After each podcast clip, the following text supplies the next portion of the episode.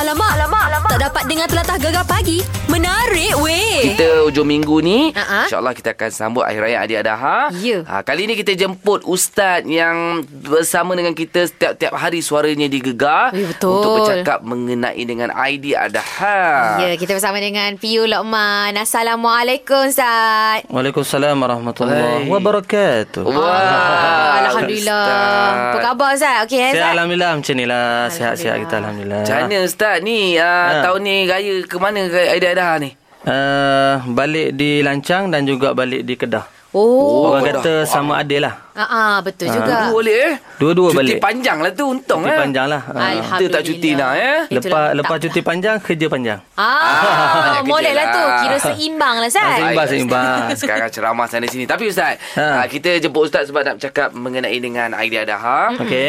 Okey uh, Sebut pasal Idea Adaha ni Ustaz hmm. uh, Apa maksud Idea Adaha Okey. uh, Mungkin uh, Ustaz boleh ceritalah uh, Peristiwa di sebalik Hari Raya Korban tu Ustaz hmm. Ah, okey. Uh, berkaitan dengan uh, Aidil Adha uh, disebut sebagai hari raya korban ataupun hari raya haji yang kita sambut uh, saban tahun Baik. bermula daripada 10 Zulhijjah, 11, 12 dan 13 Zulhijjah mm-hmm. uh, naik dan juga dikenali sebagai hari-hari apa Syah? Ha?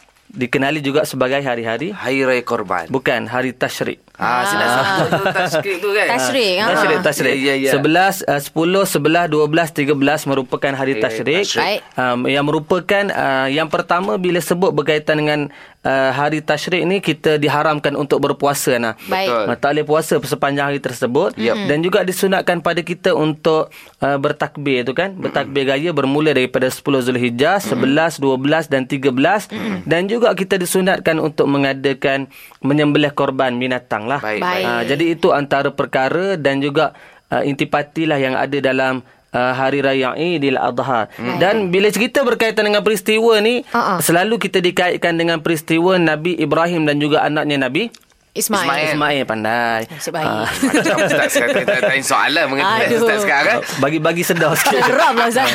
Ah, j- Jadi ceritanya ha. uh, apabila Nabi Ibrahim alaihissalam membawa uh, isterinya uh, siapa ni Siti Hajar dan juga Hajar. anaknya Nabi Ismail Ya. ke Mekah kan. Betul. Uh, lalu di di uh, dalam satu hari Nabi Ibrahim ni bermimpi ayat ni Allah Taala sebut dalam al-Quran falamma balagha ma'ahu sa'ya qala ya bunayya inni ara fil manam anni azbahuka fanzur madza tara qala ya abati fa'al ma tu'mar satajiduni insyaallah minas sabirin. Nabi Ibrahim ni dia bermimpi dia menyembelih anak dia. Ya. Ha, kali pertama dia mimpi dia tak layan lagi. Ah. Kali kedua dia mimpi dia juga tak layan. Kali ketiga dia rasa pelik. Kenapa mimpi ni? Yang sama. Yang sama. Dan itu merupakan arahan daripada Allah Taala. Baik. Baik. Lalu uh, dia bagi tahu pada anak dia, wahai anakku, aku mimpi dalam mimpi Allah Taala menyuruh aku sembelih kamu. Baik. Uh, tapi apa jawapan anak dia yang kecil itu?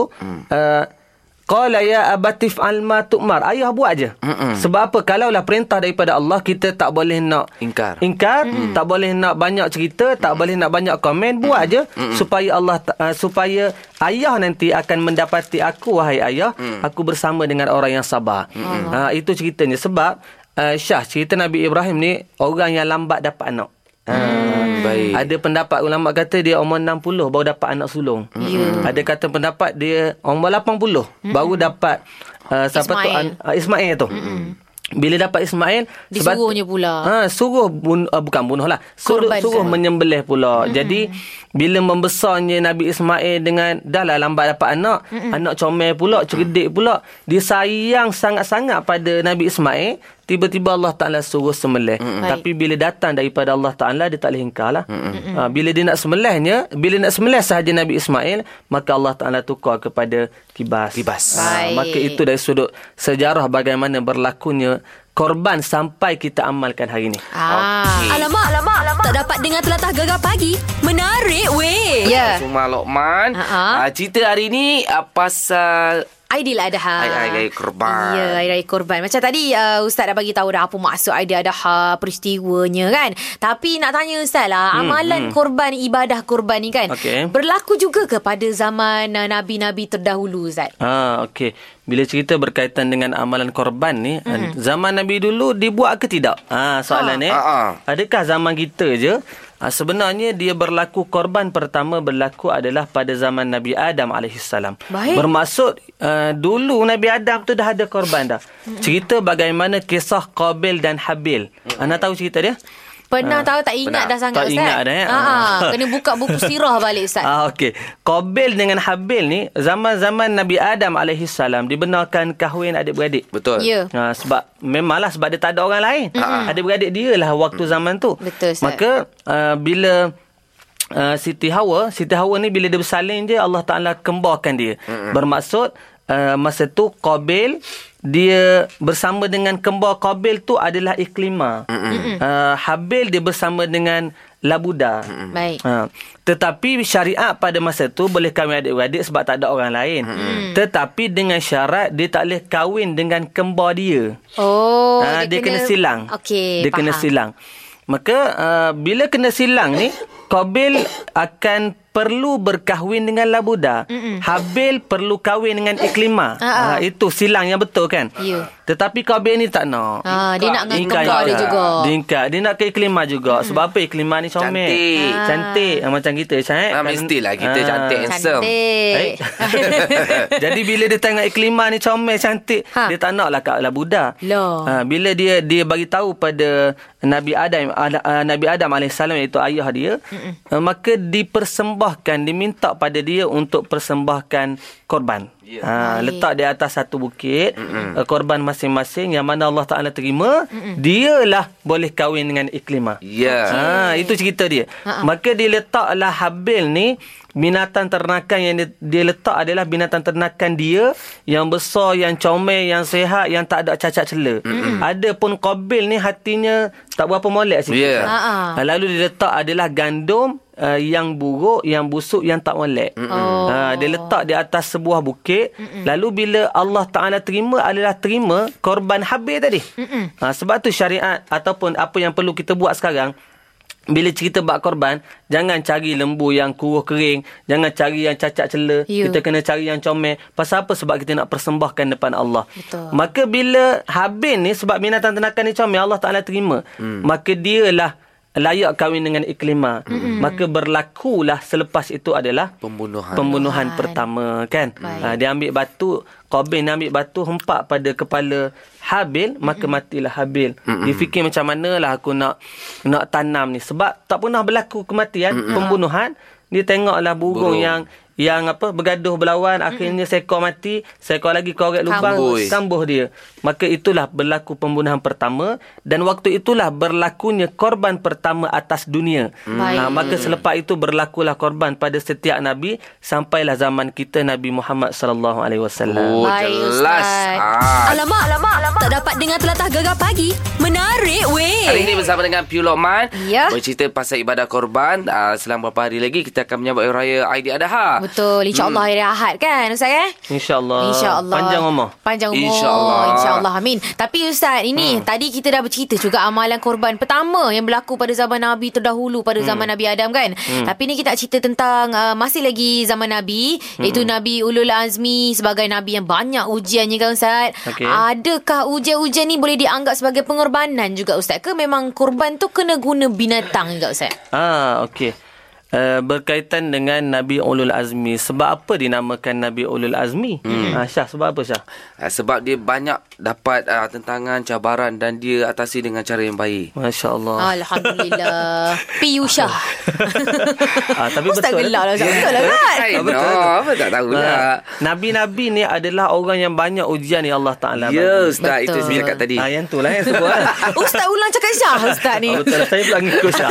Ah, Bila cerita bak Rasul, kadang-kadang kita ni mikir Rasul ada 25 orang je. Ya. Sebenarnya tidak. Rasul ni ramai. Beribu Ha, salah. Rasul ada 300 lebih. Yes Alamak. Yang beribu itu adalah Nabi. Nabi. Ya, Nabi. Cuma 25 rasul rasul itu adalah uh, 25 yang wajib kita ketahui Betul. yang ada namanya dalam al-Quran. Ya. Jadi dalam ramai-ramai nabi adanya 300 lebih rasul. Mm-mm. Dalam ramai-ramai rasul ada 25 orang yang wajib kita tahu. Baik. Dalam ramai-ramai 25 orang tu ada 5 orang yang disebut sebagai ulul, Ulul azmi. azmi. Baik. Sebab apa ulul azmi? Sebab mereka ini yang 5 orang ini dia ujian dia lebih daripada rasul-rasul lain. Baik. Ha, iaitu siapa dia? Nabi Nuh alaihi salam, Nabi Ibrahim, Nabi Musa, Nabi Isa dan Nabi Muhammad sallallahu alaihi wasallam. Cerita bab Nabi Nuh dia Uh, berpuluh tahun mengajak kaumnya ikut beriman pada Allah Mm-mm. orang semua tak ikut dia Betul. termasuklah isteri dan anak-anak Anak dia, dia. Ha, cerita bab Nabi Nuh Bahtera Nuh tu kan Ya. akhirnya dia berlayar ha, itulah cerita Nabi Nuh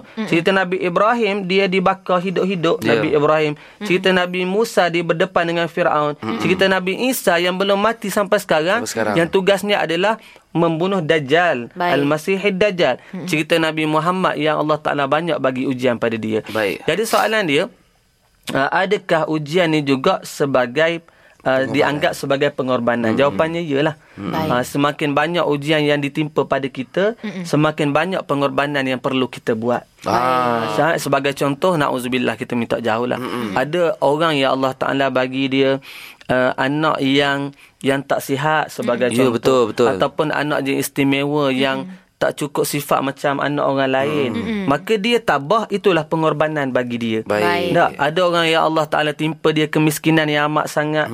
Papa nak makan pun tak lepas. Ada anak-anak yang menangis nak beli susu pun tak boleh. Ui, Maka sedih. bila dia bersabar, itulah pengorbanan yang dia lakukan. Ah. Baik, Ustaz. ada orang yang diberikan kekayaan tapi dia tolak sekad, uh, semata-mata untuk Uh, dia jaga nama sebagai contoh ataupun dia jaga agama dia mm-hmm. kan datang benda-benda tak molek walaupun kekayaan tapi kekayaan tersebut dari sudut yang tidak baik mm-hmm. dia tolak kerana apa menjaga agama mm-hmm. maka itu pengorbanan dia dari sudut itu maka Baik. cerita bab ujian semakin banyak ujian semakin banyaklah pengor- pengorbanan yang perlu kita buat Kalau kami bekerja di waktu Hari Raya Hari Adha, Ha-ha. orang Pengorbanan bercuti- lah tu. Kan? Ha. pengorbanan lah Pengorbanan. Ha, cuma dapat gaji kan Dapat lah. Dapat Ustaz. Kira, tapi berkorban juga Tapi Ustaz. kalau tak dapat gaji Tak tu lagi double. besar pengorbanan. Tak double, tak Ah. double. Selalu Tak- double ni tak tak double, double. eh? Tak double, Ah, Ustaz. itulah Pengorbanan. pengorbanan yang, Pengorbanan, yang Ustaz. Alhamdulillah. Ustaz. Pengorbanan perasaan kita Ustaz. Alah sedih lah. Alamak, alamak, alamak. Tak dapat dengar telatah gegar pagi. Menarik weh. Masih lagi bersama dengan Piu Lokman. Ya. Ah, cerita pasal ibadah korban ni nah. Dia situasi dia macam ni nah. Apa tu? Mungkin ada ustaz, dia dia bercuti pun, Okey. dia bukan cuti sebab air raya tu. Habis sebab tu? ah memang di kerajaan eh, apa Malaysia ni kena bercuti public holiday. Ah, Jadi ya. dia bukan sebab air korban. Aku nak cuti je, aku nak tidur. Dia pergi holiday lah. Tak apa pergi pergi luar negara ke jalan-jalan ke Ustaz. Ha, eh? dah tak Okey, okay, dah pasal okey. air korban ni dah. Ha. Air korban pun kadang tak tak ambil tahu langsung. Alamak. Ah, masyarakat kita yang macam ni macam Tak peduli, Ustaz? tak peduli. Tak Tak peduli, peduli. lah. Ah. Macam mana Ustaz? Hmm. Betul tapi memang ada orang macam tu Syah. Hmm. Adakah Syah di kalangannya? Oh tidak, saya sentiasa nak Sebab tu kita panggil tak ustaz. Ustaz. Ah, betul, betul, Betul tu. betul. Maksudnya kita kita, nak ambil tahu peduli. Peduli Ya. Kalau tidak dengan ustaz-ustaz pun kita tak, tak ambil tak tahu pun Macam mana tu Ustaz? Okey tentang peduli masyarakat tentang korban. Eh, Ya. betul lah betul. Ada masyarakat yang tak peduli, ada masyarakat yang bila datang hari raya korban dia buat tak reti. Ya. Orang pergi ke masjid uh, melapah lembu, kambing dan sebagainya dia tak peduli. Ada yang orang yang masjid-masjid buat kutipan daripada awal dah untuk sama-sama masuk bahagian dalam korban dia pun tak Tak peduli. peduli, Ustaz. Kelantak dia lah dia uh, macam tu lah. dia, dia beranggapan macam tu. Sebenarnya orang tu dia terlupa dengan hadis Nabi sallallahu alaihi wasallam. Rasulullah sebut tidak ada amalan yang paling baik waktu hari raya korban adalah mengorbankan binatang. Tak ada dah amalan paling baik. Baik. Tak. Dan Rasulullah sebut apa yang kita korbankan akan dibangkitkan di padang mahsyar bersama dengan kita. Baik Ha, maksudnya uh, lembu yang kita korbankan sehingga kan ada satu hadis Nabi sallallahu alaihi wasallam Nabi sebut orang yang korbankan binatang dan binatang tersebut akan dinaik untuk uh, apa ni melalui titian sirat. Baik. Ha, tapi minta maaf sebut ada orang kata hadis ni hadis uh, dhaif, hadis lemah, tak kisahlah. Sebab hadis dhaif tetap boleh pakai. Kan? Yang tak boleh hanyalah hadis maudhu', hadis hadis tak molek tu hadis palsu. Ha, tapi Ustaz kan uh, Macam tadi Ustaz kata Kita akan tunggang haiwan peliharaan kita Okey. Itu kalau untuk Kita kurban satu ekor Ataupun Okey. sebahagian pun boleh dikira Okey. Ustaz Ah, okey. Sebahagian ataupun satu tu boleh dikira juga. Hmm. Sebab dari sudut binatang yang besar sebagai contoh lembu ada tujuh bahagian. Ya. Dan adakah kita ambil satu bahagian tu kita tak boleh naik dia ke akhirat? Tidak ada hadis sebut begitu. Baik. Jadi maksudnya kalau berdasarkan hadis Rasulullah walaupun kita ambil satu bahagian kita ada hak untuk naik dia untuk titian sirat di padang mahsyar nanti. Baik. Kita nampak benda tu kecil Syah. Hmm. Tapi kalau kita baca tentang titian sirat ni adalah satu titian yang paling halus uh, selai rambut kita di belah tujuh hmm. dan tajamnya lebih tajam daripada uh, mata pisau, mata pedang.